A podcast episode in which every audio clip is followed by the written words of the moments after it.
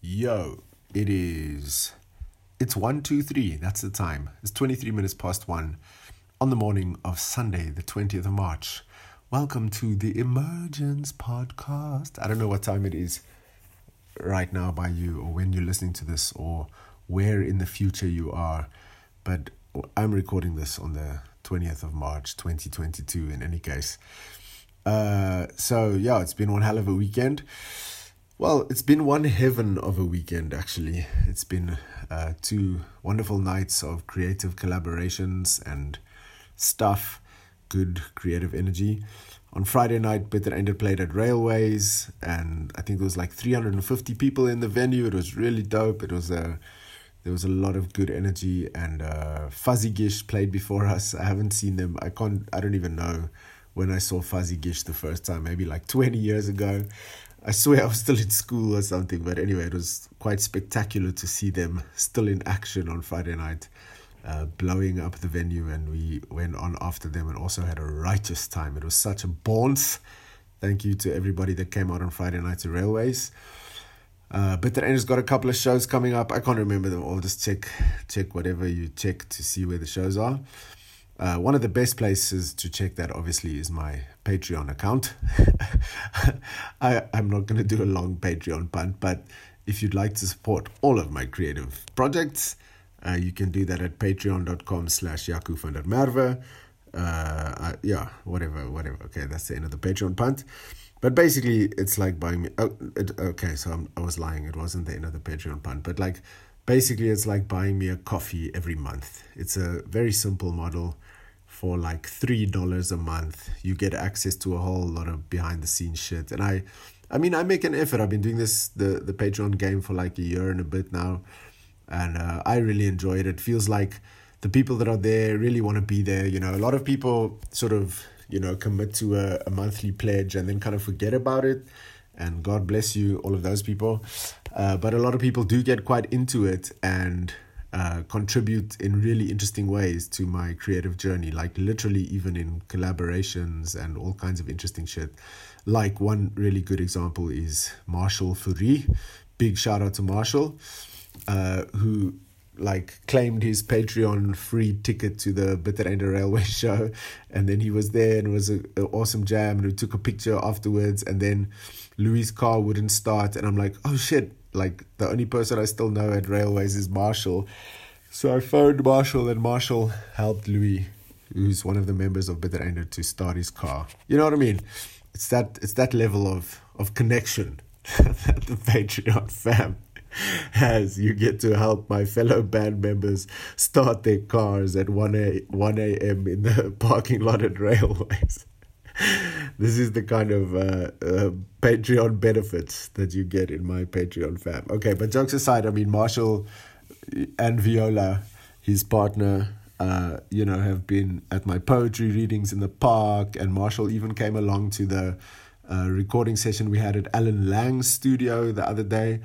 When I say the other day, I mean like a couple of weekends ago. So listen, I made a post about Alan Lang's studio and the fact that that would be the next podcast episode. I'm very aware of that. Uh, but tonight, something really spectacular and special happened, and I, re- I sort of, you know, recorded a podcast episode. And I've been editing for like half an hour, and I'm like, okay, cool. This one is now going to be the next episode because the thing we did at Alan's studio we took like I don't know how many mics. We took like fifteen mics. No, I'm obviously exaggerating, but we took a, we took a lot of mics in there, and we did a whole like uh, talk, and then we did some performance stuff in Alan's studio.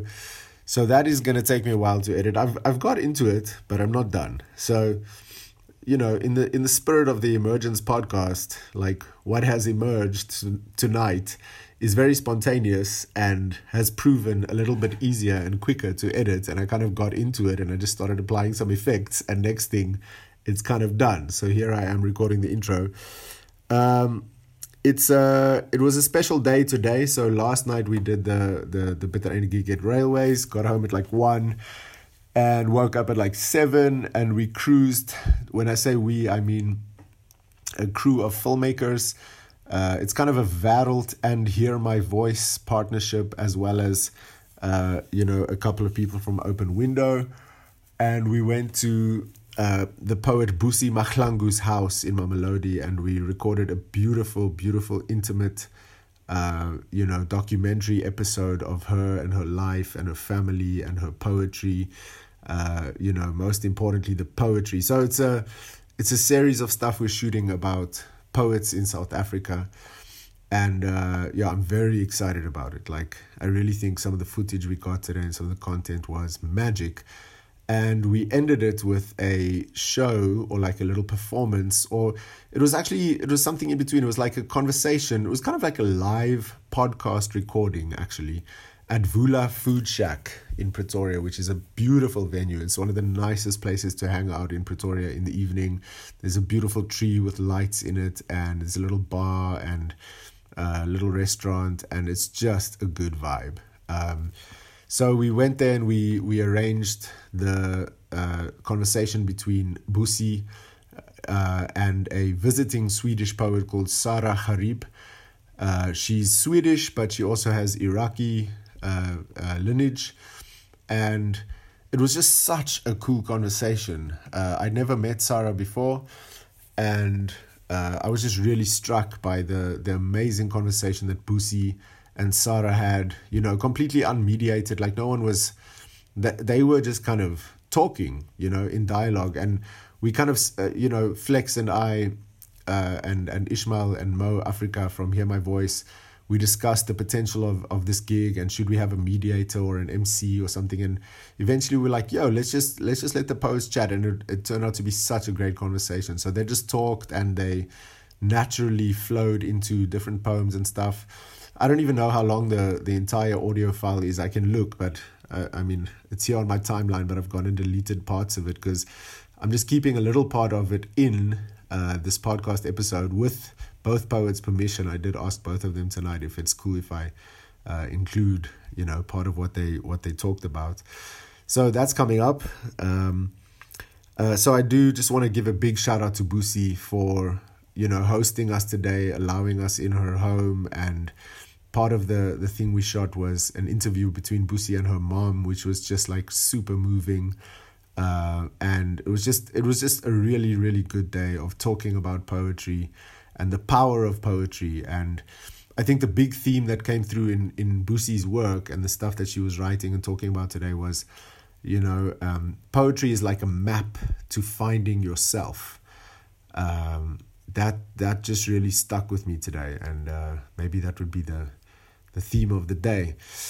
Anyway, so we ended up at um, at Vula, but in uh, you know I'm not going to say much more about that because I I do do a little intro about that anyway.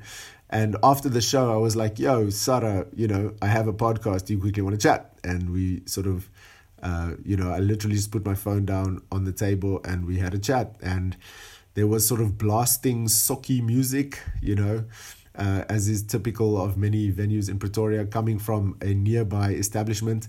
And uh, it kind of competed with the, the, the reading itself, but it was such a beautiful thing that the reading, uh, you know, of these two female uh, non-Afrikaans poets was so much you know it, it really pierced through in my in my you know worldview anyway it really pierced through the noise it was like that was louder than the music, you know, and, and I mean that in a in a sort of spiritual sense. It was a it was quite a profound experience for me anyway.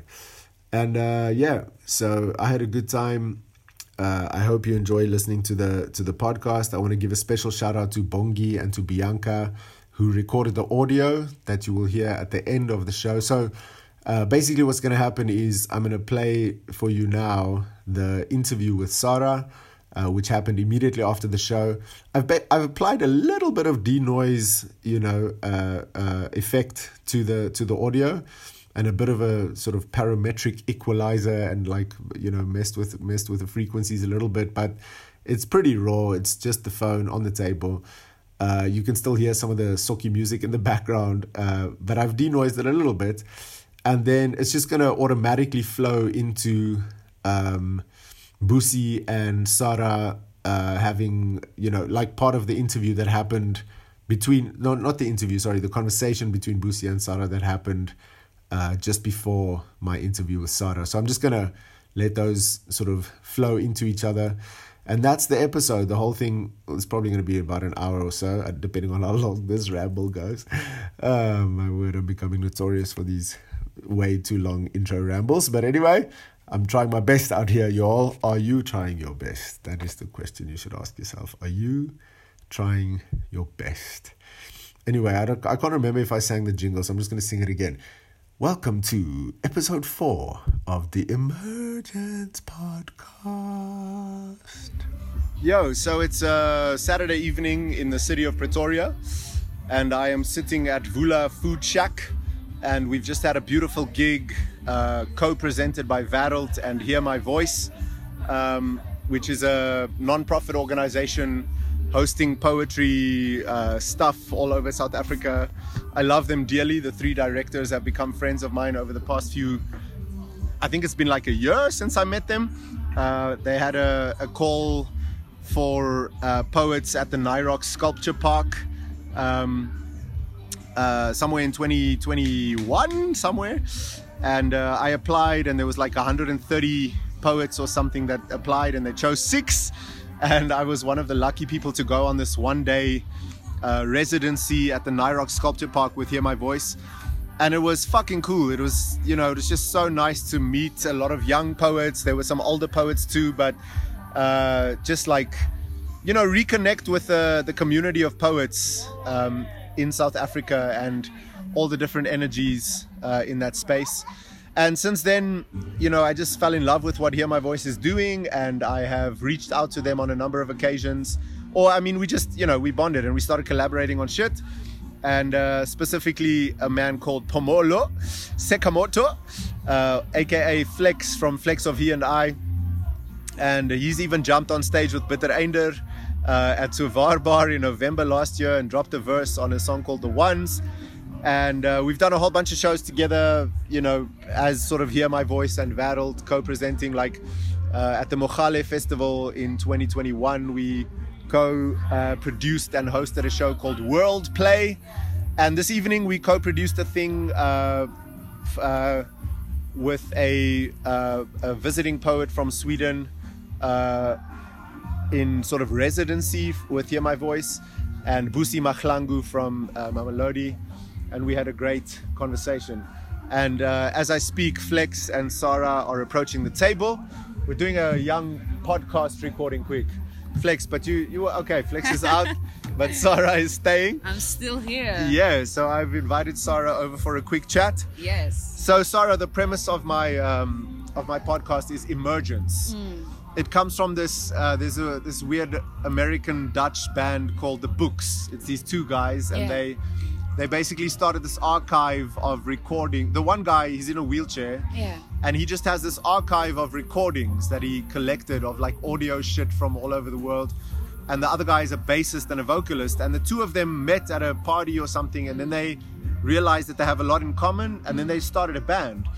And they they released like two or three albums and then they sort of disappeared. I don't know what they're doing these days, but they sort of gained a cult following. They're called the Books. You have to check them out. Mm and their whole process was aleatoric which means you kind of you roll the dice mm. and you kind of see what happens mm. and the one guy in the short docu about their about their band said like um, he believes in the process of emergence which is setting up the conditions in which something is bound to happen and for me, as a creative person, that resonated on such a deep level that I, I realized that's what I've been doing for 25 years. Like yeah. since I started my first band in 1998 and oh, yeah. started writing poetry and stuff. Yeah. Like that's how I think about creativity. I there's a lot of rolling the dice and chance. Mm. You know, it's craft. It's like perfecting what you're good at and skill and developing your skill. But so much of it is setting up the conditions in which something is bound to happen. So like tonight. Mm you know, we don't really know what we're doing. Like, you know, Flex and I have been talking about doing a docu about poetry. Yeah. So we we thought, cool, we're gonna go to Busi's house and interview her as a yeah. kind of pilot episode. And then we knew you were here on residency because of Hear My Voice's energy and like how what they do for poetry in this country. And then we were like, cool, this venue, we've been meaning to do something here, you know. And then it all comes together, and in the end, you have this beautiful night that's like it's scripted, but it's also not. It's so loose and chaotic, you know. And like here we are with a phone. It's not even like proper recording equipment. Yeah, yeah. And So spontaneous, also. that's that's kind of the thing. So I mean, I don't even have an opening question except maybe like, how do you how do you resonate with uh, the aleatoric or the or the the, the idea of chance in your own creative process? I mean, I know very little about you. Literally, Yeah. like yeah, this was like your- the first time, maybe like even yeah, hearing. seeing me. Well, I mean, I, I saw your picture on the Hear My Voice. yeah. Okay, cool. She's in the country. There's a lot of hype Yeah. around your presence. But like seeing me as a being, like you know, just doing my thing, speaking and like performing. Yeah. So, yeah. The thing I, I actually like the name of this podcast, and I feel, find like the history behind it, or like for the name to come, like with that band that you spoke about. I really like that rolling the dice and then just seeing what happens. So I, in some way, like I do believe in faith. Faith, like I believe like things do happen for a reason, but in a way, like we we write our books. Shout out to the books. Yeah, like yeah, we yeah, like we are there writing as as like as we're living it. And many things just happen by chance. Like the best things that happened to me in life happened just by me being in a situation. And then eventually that turned out into a bigger thing like for for example like i i my my little sister she was like going to this school and learning how to read in arabic. And then i like was just taking her there. And spontaneously like after that i became a teacher there for four years. Like how did that even happen you know? It was really like by chance but also fate. Like in a way. And and in a strange way like when you become a teacher Yeah. it's the most fulfilling Yeah. experience you can have. Like i've been a teacher now for i was a teacher in a township school for five years and now i've been at open window film arts which is a film school for nine years so that's like 14 years. And i also kind of stumbled into it you know like but once you're in that space of facilitating the sharing of knowledge and seeing other people sort of unlocking things in themselves, Mm. it becomes, I would say, the most rewarding mm. thing in the world. so like the teaching is not only by you giving something out like you receiving as well So much, yeah so so, much. much. i agree with that because every time i'm like doing workshops or like teaching i i i'm there to learn i'm not there to teach honestly like it's more of me coming there to learn about about these kids or like learning about life because they give me a different perspective yeah my wife also said like you know during lockdown which was a very difficult time obviously for all of us I, i'm sure even in sweden Mm, Yes. sweden is quite an interesting case like, study eh, about what like, happened in lockdown Yes, it's been difficult, but like honestly, we've been like living as if there was no lockdown. Like we didn't have a proper lockdown. We just had restrictions. Yeah, I, Yeah. want to come back to that. Like, I definitely want to ask you about Sweden and, and their, their approach to the whole, you know, pandemic and the response and everything. But, um, like, my, my wife, you know, said to me during the, the, the lockdown times, like, the, the time I was in the best mood, because I mm. honestly I did struggle with like depression maybe for the mm. first time in my life mm. last year. Um, but the times when I was like on a high was when I'd just given a good class. Yeah. like a two hour online theory class like about film theory. But somehow the students were locked in and each one of them sitting in their own little space locked into their own little device somehow in the chat and in their responses to the ideas like you know in the in the past teaching theory was easy. It's like mm. you walk into a room and you read the room and there's energy and it's you're, you're feeding off each other and you share an idea and then everybody goes in little mm. groups and you debate and you know mm. the humanities is great because it's a never ending conversation. So so that that was so easy to do in a way before we were staring into our laptops you know? You Um, don't realize like how much you want to see uh, a human. And Oh like even even like when you do an online class you know imagine when people were like shutting down the camera like just black screens. What does that do to you? Like to not see no. not see eyes not see a face. Some of my colleagues literally you know like i mean I, I, I shouldn't i guess speak out about it but i'll just speak in general terms Yeah, like had to that. fucking check into Are clinical? Like- people were yeah, It, it feels like you're talking into the void. It's like is anyone there? You know so Yeah. that that was really hard. But um but but something about even in that time Mm. like there was still the ability to connect so thank god i guess for technology and, Yeah. and the ability to connect in that time but yeah, so so teaching is very much about Mm. what you receive, the energy that you get from other people, and the Mm. feeling of sharing not not knowledge like sharing something almost spiritual and i feel like what happened tonight was the same thing you Mm. Yeah. know i love that the music has calmed down just as we started talking but Yeah. like the whole It was loud. the whole gig tonight was like there, there was this battle between this Afrikaans Sokkie music that was playing in the background, which I've spent my whole life battling. Yeah. And in such a beautiful way, you and Busi tonight were this voice that just. I mean, I was mixing the sound, and I felt like it was my spiritual calling to to make your voice be crystal clear through that noise in my own i mean you you won't understand all the baggage necessarily because No. you're new in this country but Mm. the the burden i've had to carry as a young afrikaans person trying to grow up in this country Mm. i don't know if you can imagine it but it's been fucking hard Mm. and somehow tonight just being allowed to be the person to turn the oh, volume Oh, up on your that. microphone Yeah. was like feel like shut up now. there's this there's this like Iraqi Swedish Yeah. like you know female poet that is louder than the Afrikaans Sokkie music. It was like a profound spiritual thing for me, yeah. and I couldn't plan that or know that that was what was going to happen. Yeah. And spending time with Busi today, uh, But like, you know, imagine also the power you had there, where you could like block out that sound, like you, like with just your finger. like- exactly and and you know thinking Yeah. about the history of my country and stuff Yeah. and the the power that i had to make you go louder was Yeah, so yeah, beautiful you know yeah.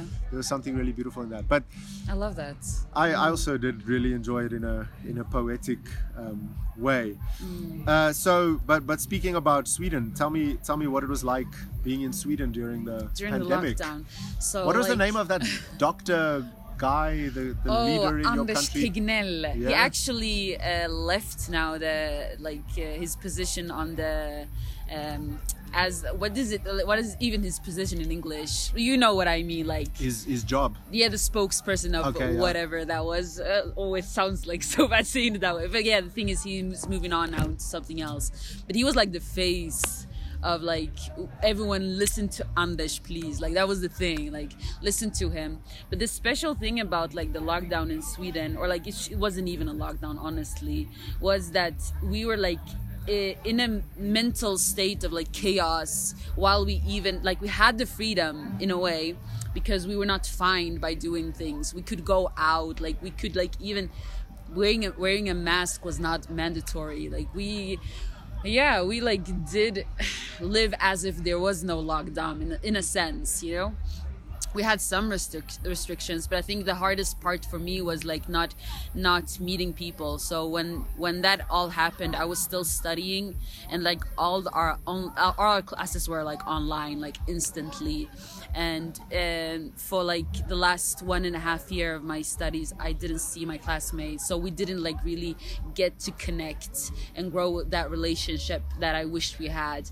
And eventually now like still working i still work online. So i've been like online for how many years now? Three years maybe soon. And the thing is yes i do like cheat by going to cafes to see people because I cannot see my colleagues. I cannot see like I couldn't see the students. So I went to like work, and then as soon as I was like, please, I just want to see a human face. I just look up and see people like interacting, dating, like whatever, like, and that was like kind of my situation, and it, it, was like it was what kept me like sane. So there were restrictions. Yeah, there were restrictions Okay. uh, as to like how many people could go into a store and into a cafe. Like some restaurants had to lock down, you know, like there were that type of restrictions. But like we were not completely, um, how do you say, like Lockdown. Lockdown, yeah, yeah. Okay, okay. And what do you think that did for the sort of psychology of the nation? um we like sweden is already a very like dark like if you think about the sunlight and how many hours of sun we get like winter depression is real in sweden. So like on, on top of that not being able to like meet people like face to face and having many like online classes and online online working and like yeah it's it's been quite tough and especially for the women in sweden like um the the rate of like women being in in uh, like abusive relationships ending up very very tragically like that's been that's been very upsetting The to gender-based violence. Y- stuff. yeah Okay. yes exactly In this country too. Yeah. yeah I think And all over the world. I mean, it's did that also like it's become even hear more like even in Sweden in like this very egalitarian, sort of very progressive first Mm. world society. Even there, it happens. Yeah, I think that's like the thing that when you hear those stories, and obviously, like we don't, we should talk about it more than we do. But to to hear that uh, the the statistics have been changing, like it's tragic. It really is. Some people like can't even like yeah you, you you see how privileged you are, but like you also see how people like your neighbors struggling in a way. Yeah. Yeah, it's an eye opener. Okay. What are you What are you studying? Just to bring it back to Yeah. Another topic. So I was studying uh, uh, speech and language pathology, and now I am a language and speech uh, pathologist. okay. Yes. Explain that to people who don't know what that Okie is. dokie. So we work with communication. We work work with like voice and speech and language, and also like swallowing. That is all like uh, um in that category. Like yeah. So my work is actually in school. And that's kind of like why we're connecting on this like teaching thing. I don't teach, but like there are obviously children in school who, who are struggling more than others, uh, who have dyslexia or other like type of uh, difficulties with learning, and they need that help. So um, I'm kind of that voice for them uh, in a way, like to make the environment more uh, focused on children who have difficulty with learning, especially with like speech uh, impairments.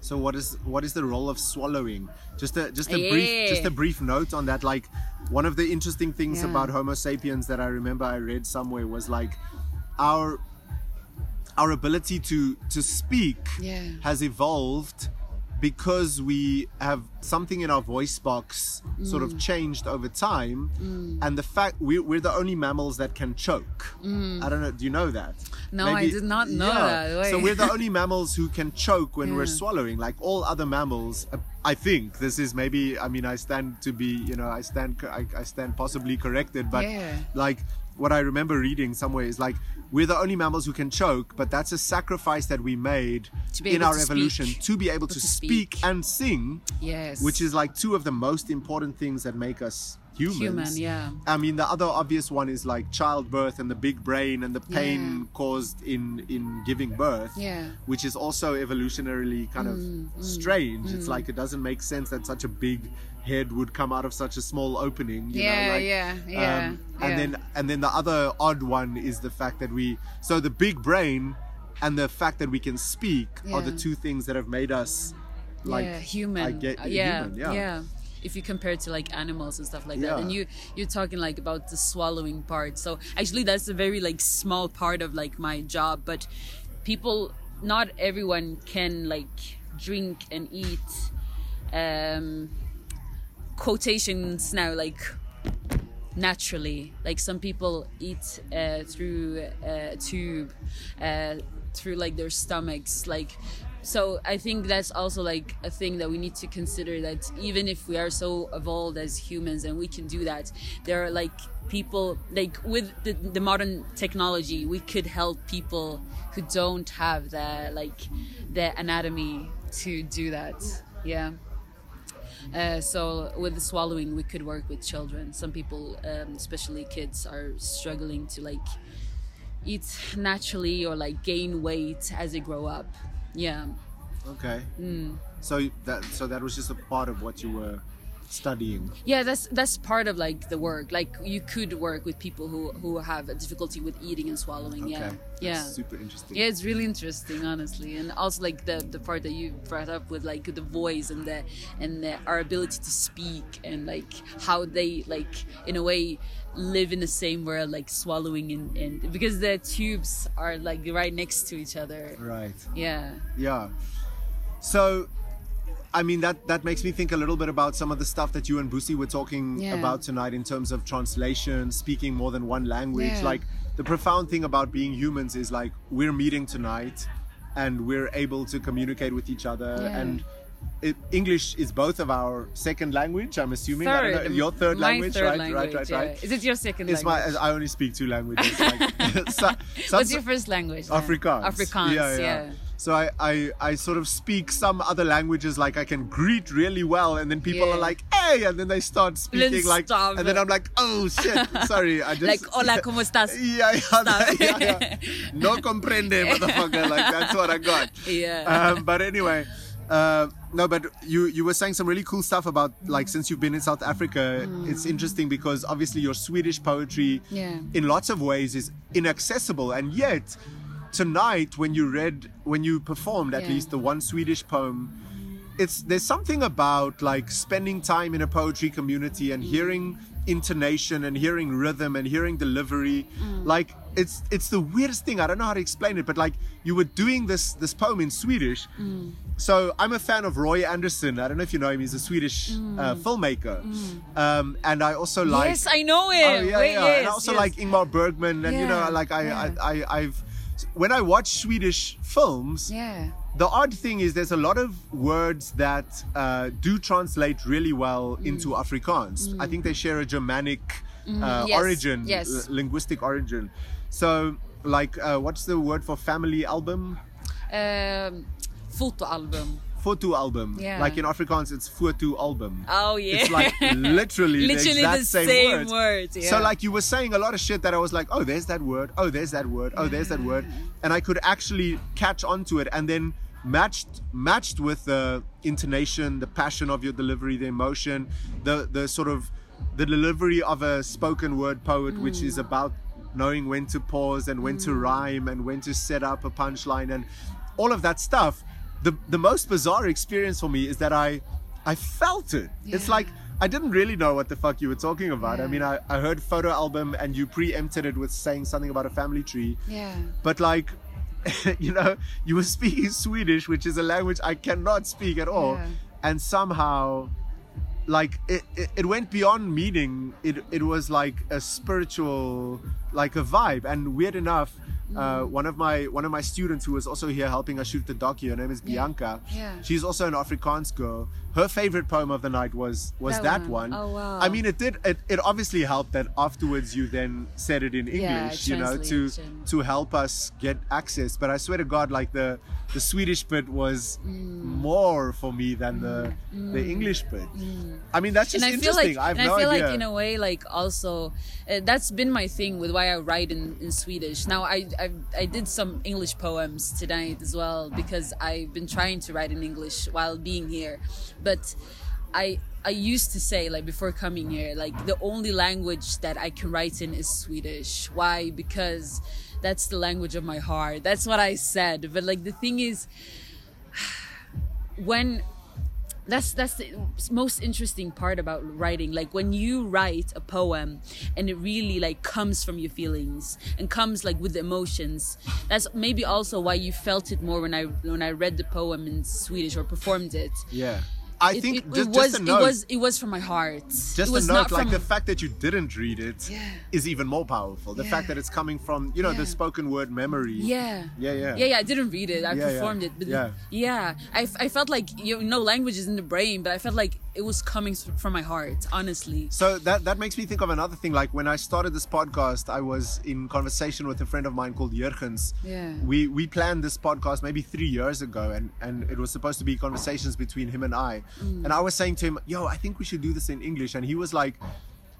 Afrikaans speaks to the heart, Yeah. and English speaks to the head. yeah And I was like, I know, but but it's something that I'm still struggling with. Like as a musician, a lot of what I do is actually in Afrikaans, mm. also, which is my mm. home language, it's my mother tongue, mm. and in that way, I've had to wrestle with a lot of demons. We were just speaking to Thabiso before this about fucking your demons, but like I've had to wrestle with a lot of demons to be able to make something in Afrikaans because of how mm, how difficult Afrikaans is for me as a person.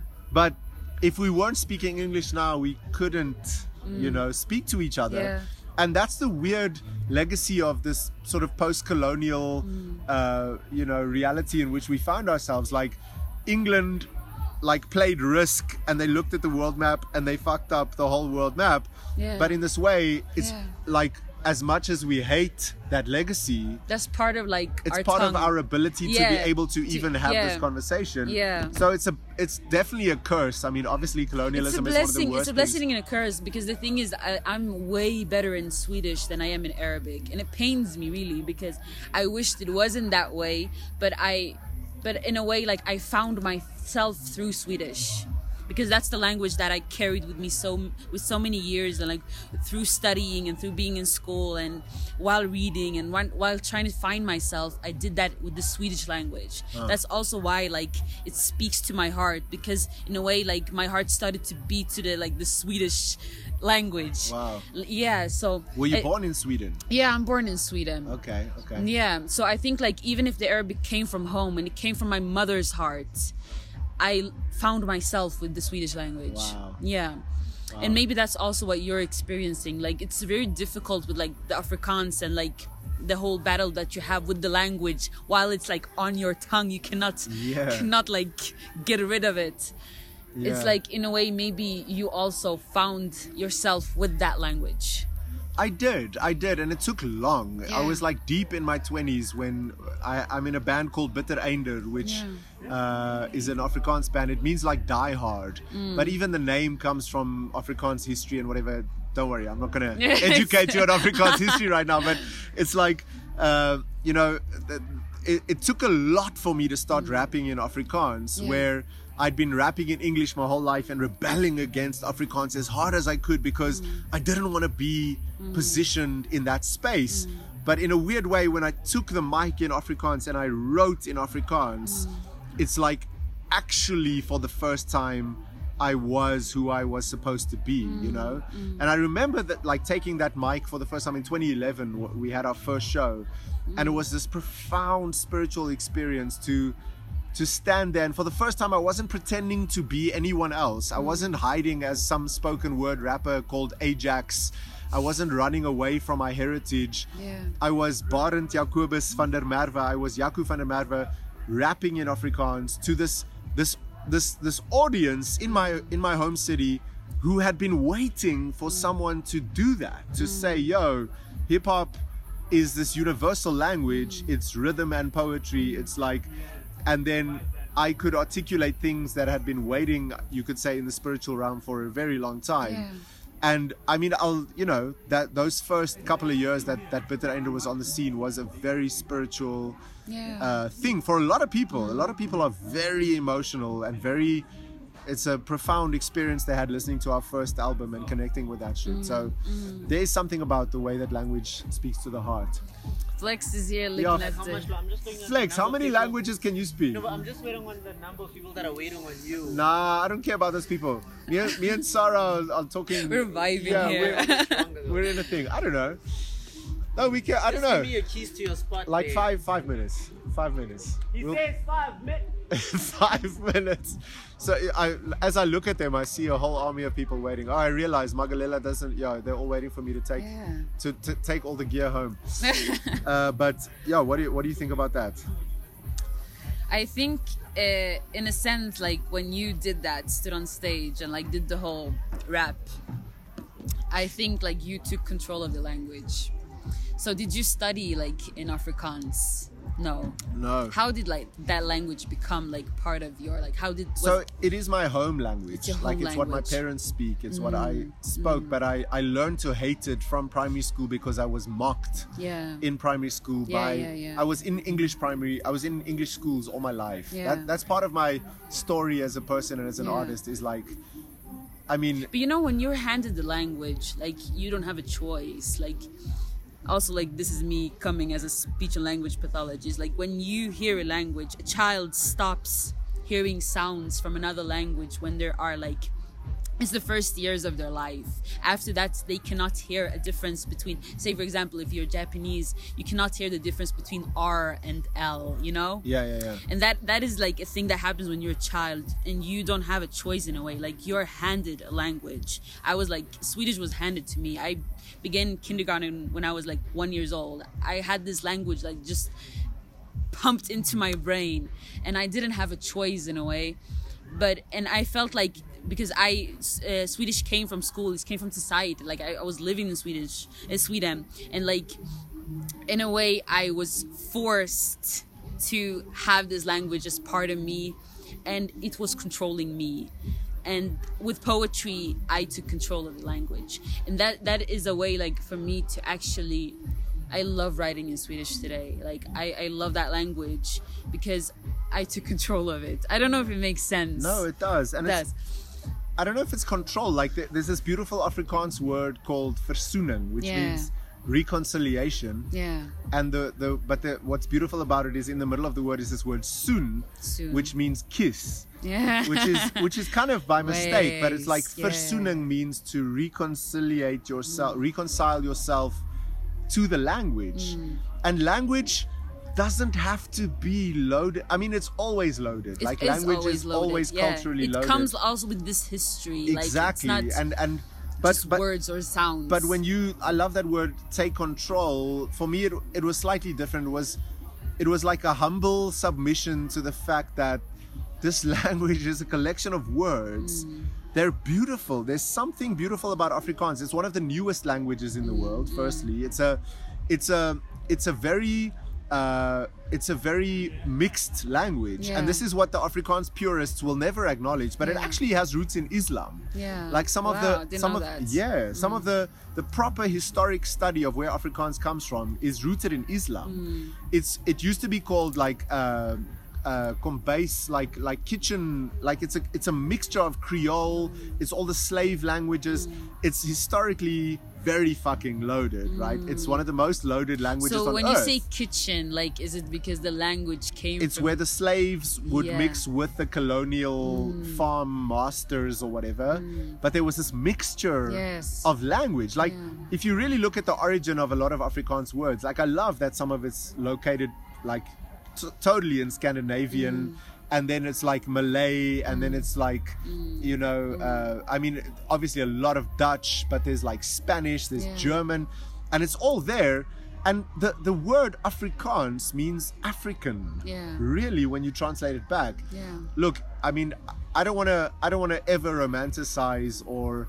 I don't. I don't get romantic in that way of like patriotism and Yeah, Afrikaans yeah, nationalism. yeah. I'm trying really fucking hard just to find anything beautiful in this language and this culture that I find really difficult to Mm. I think you engage have with. it. I think you have it within the within the communities. Like even with Swedish, I, I like I know I know how to speak proper Swedish, but I also know how to speak förortssvenska, which is like the Swedish that came from us mixing our like the streets.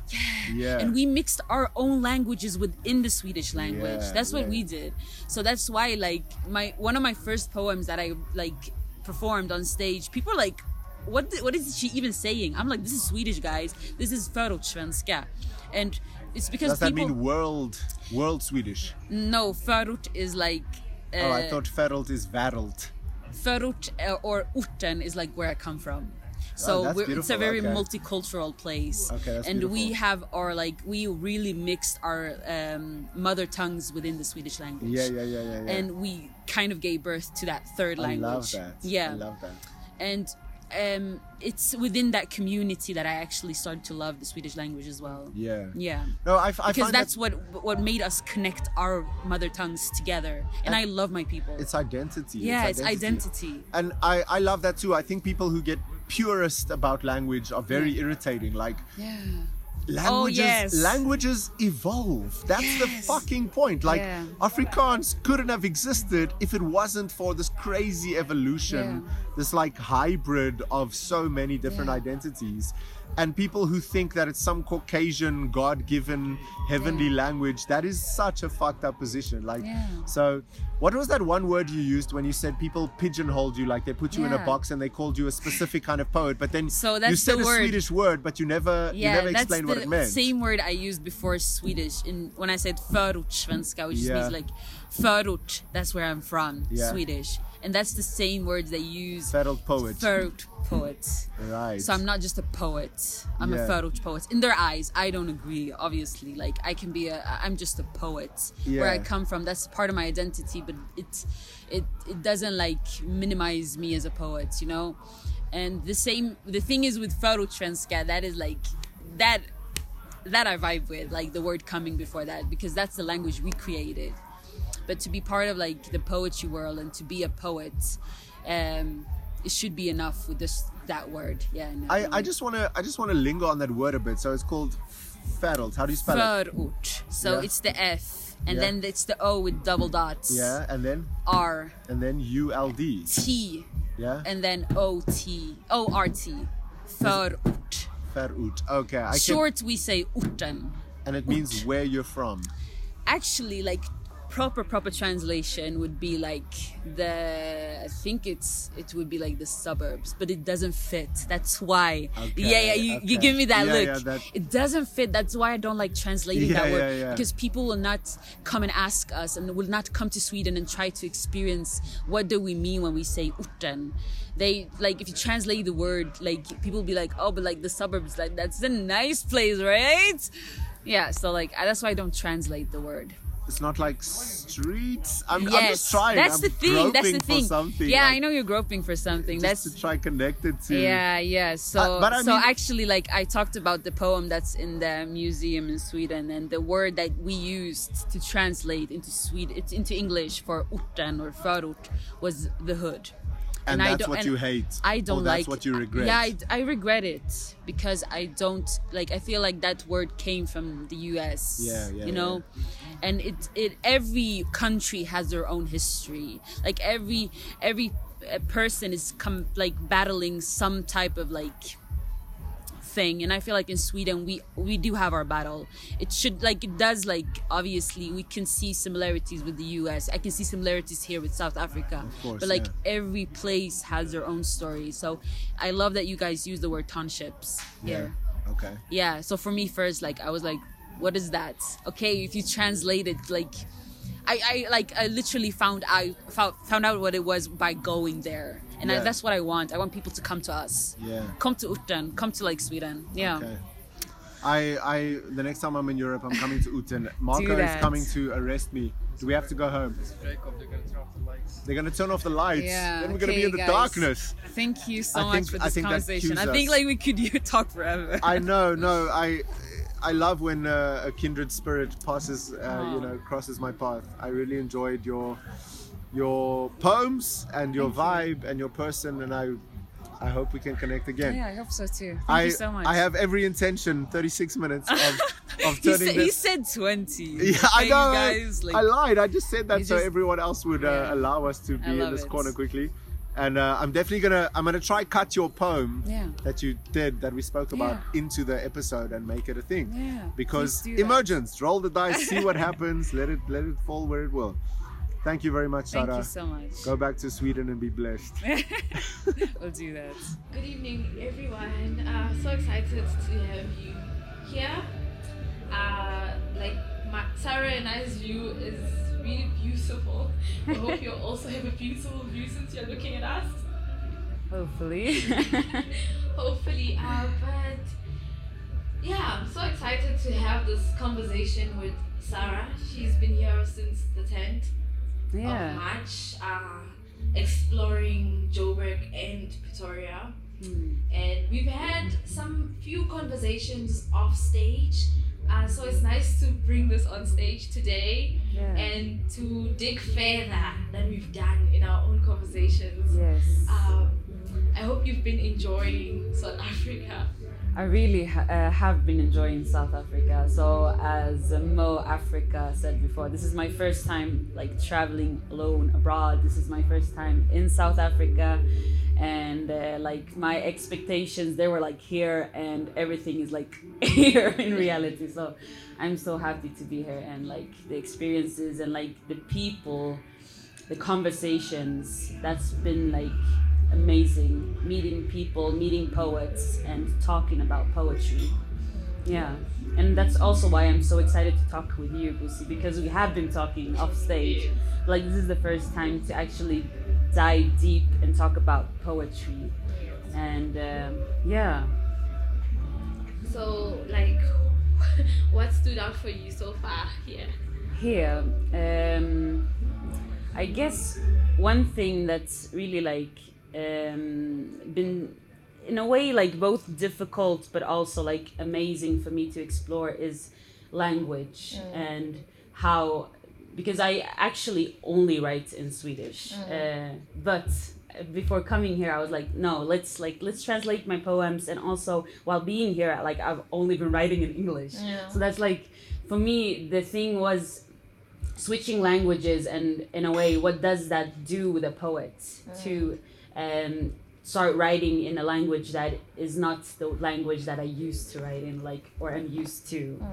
So I think that's like been a thing that's been on my mind a lot while being here. What languages can do and how much language actually means to us. And uh, I assume, as you also are like a multi, uh, multi-languaged person, that you can like have similar experiences with like language and poetry. Uh, yes. So for me, I feel like poetry got introduced to me in a way uh, via English. And when I started writing poetry, I just started practicing in English. And I've been uh, challenging myself to write more in isiZulu and to learn Tonga and Isindebele. So I guess I should know more languages than I actually know. Uh, but I, I've seen uh, how language also carries culture and it carries memories and some of the things cannot really be translated from one language to another like as easy as that. Uh, some of the stuff get lost in translation. Uh, last week saturday i was doing a performance at Goethe institute for the mother day languages the international mother day languages I was there and you were amazing. Thank you. so what I struggled with with that performance was uh, translating isiZulu to English, translating English to isiZulu, and during while I was busy working on the poem that I was supposed to translate, I got a sense that there was no need to translate. Sometimes there is no need uh, to translate. Some poems have to exist in the language they are written in uh, because that's what they demand. Yeah. They demand to exist in that language. And it is not a loss when languages are not always translated to English because it always becomes like that uh, reference like, oh, this poem must be translated Yes. into English. Um, so yeah, you know, I feel like I've been having so many internal mm. conversations mm. uh, with myself. It's like, oh, you need to be more active mm. into writing with isiZulu, and then finding ways to hold myself accountable to that because it's so easy to stick to what you know. Yeah. Like I know I've practiced, I've learned how to write poetry in English. I've learned how to write in English. And to say good I want to write in isiZulu, then mm. I have to hold myself accountable and be active into into doing that. Mm. You know, this has been like a years long project of mm. like I want to write in isiZulu because I studied isiZulu from primary to high school and I'm currently doing an an isiZulu module in university. Yeah. So just looking back in, at those years where I've been saying I want to do it and then only doing it in parts, Yes. you know, has me Yes. wondering like why. Yeah. yeah. I'm actually trying to like use Arabic more into my poetry mm. because that's my mother tongue and that's like the language that I've been brought up with. Mm. But in a way, like just a few days ago, I was on, on the podcast mm. in Moria and and I um, performed a, po- a poem that I had translated. Like even the title was totally off. Like the it was like the wrong word, but I didn't know. So that was also like a thing. Like the whole meaning behind the poem um, was changed just by me changing that word. So so actually, like I can like re- resonate a lot with what you say. Like using another word or like some words shouldn't be translated. And like I had that experience with that particular poem, and the thing was that poem meant so much to me, and I thought that I couldn't share the story properly, mm. and it was like, yeah, Actually, let me read that poem. Yes. I was about to ask you. yes. So, should I do it in Swedish first? Yes. What do you guys think? Yes. Okej. Jag har fastnat i släktträdets yttre kanter. Som sköra tunna pinnar, halvbrutna kvistar. Men jag tillhör ändå stammen. Jag finns där i evighet som ett korn i ökensanden. Som en stämma, som en skugga i familjens fotoalbum och en stämma på kassettbanden. Jag saknar din varma hand. Jag ville alltid vara barnbarnet i din famn. Ville växa upp med dig i samma land. Döpa mina barn i era namn. Jag saknar allt. Både det jag levt och det jag aldrig haft. Jag saknar alla ord jag inte sagt. Alla frågor jag inte kunnat ställa. Samhoni, våra modersmål blev aldrig parallella. Vi behöver ingen översättning. Smärtsamma leenden är universella. Jag skäms för att jag lider. Jag fäller tårar i Persiska viken. Jag blöter ner lyriken. Jag hamrar på den sneda spiken. Vill inte glömma hemmet innan detta. Så jag sjunger med musiken. Till ord jag inte ens begriper. Jag saknar tiden. Innan kriget satte oss i limbo. Smaken av min första vinto. Jag hatar att jag börjar glömma. Jag håller hårt om radbandet jag ärvt och känner hur varje pärla ömmar. Inget jag gör kan hålla oss ihop. Vi är som spruckna sömmar, som bortglömda drömmar. Jag har fastnat i släktträdets yttre kanter, som sköra tunna pinnar, halvt brutna kvistar. Men jag tillhör ändå stammen. Thank you. Yo. So this poem, now that, that we're talking about words, mm. is actually called Sabha, mm. which now that we should translate, we should like use translation, right? Mm. No, I won't do that. I think you would like understand it by context. So I will actually read you the poem in English. Lost in the branches of my family tree like fragile sticks, mm. half broken twigs, yet still I belong to the tree. I'm here for eternity, mm. like the shadow in my family photo album, and a tone on the cassette tapes.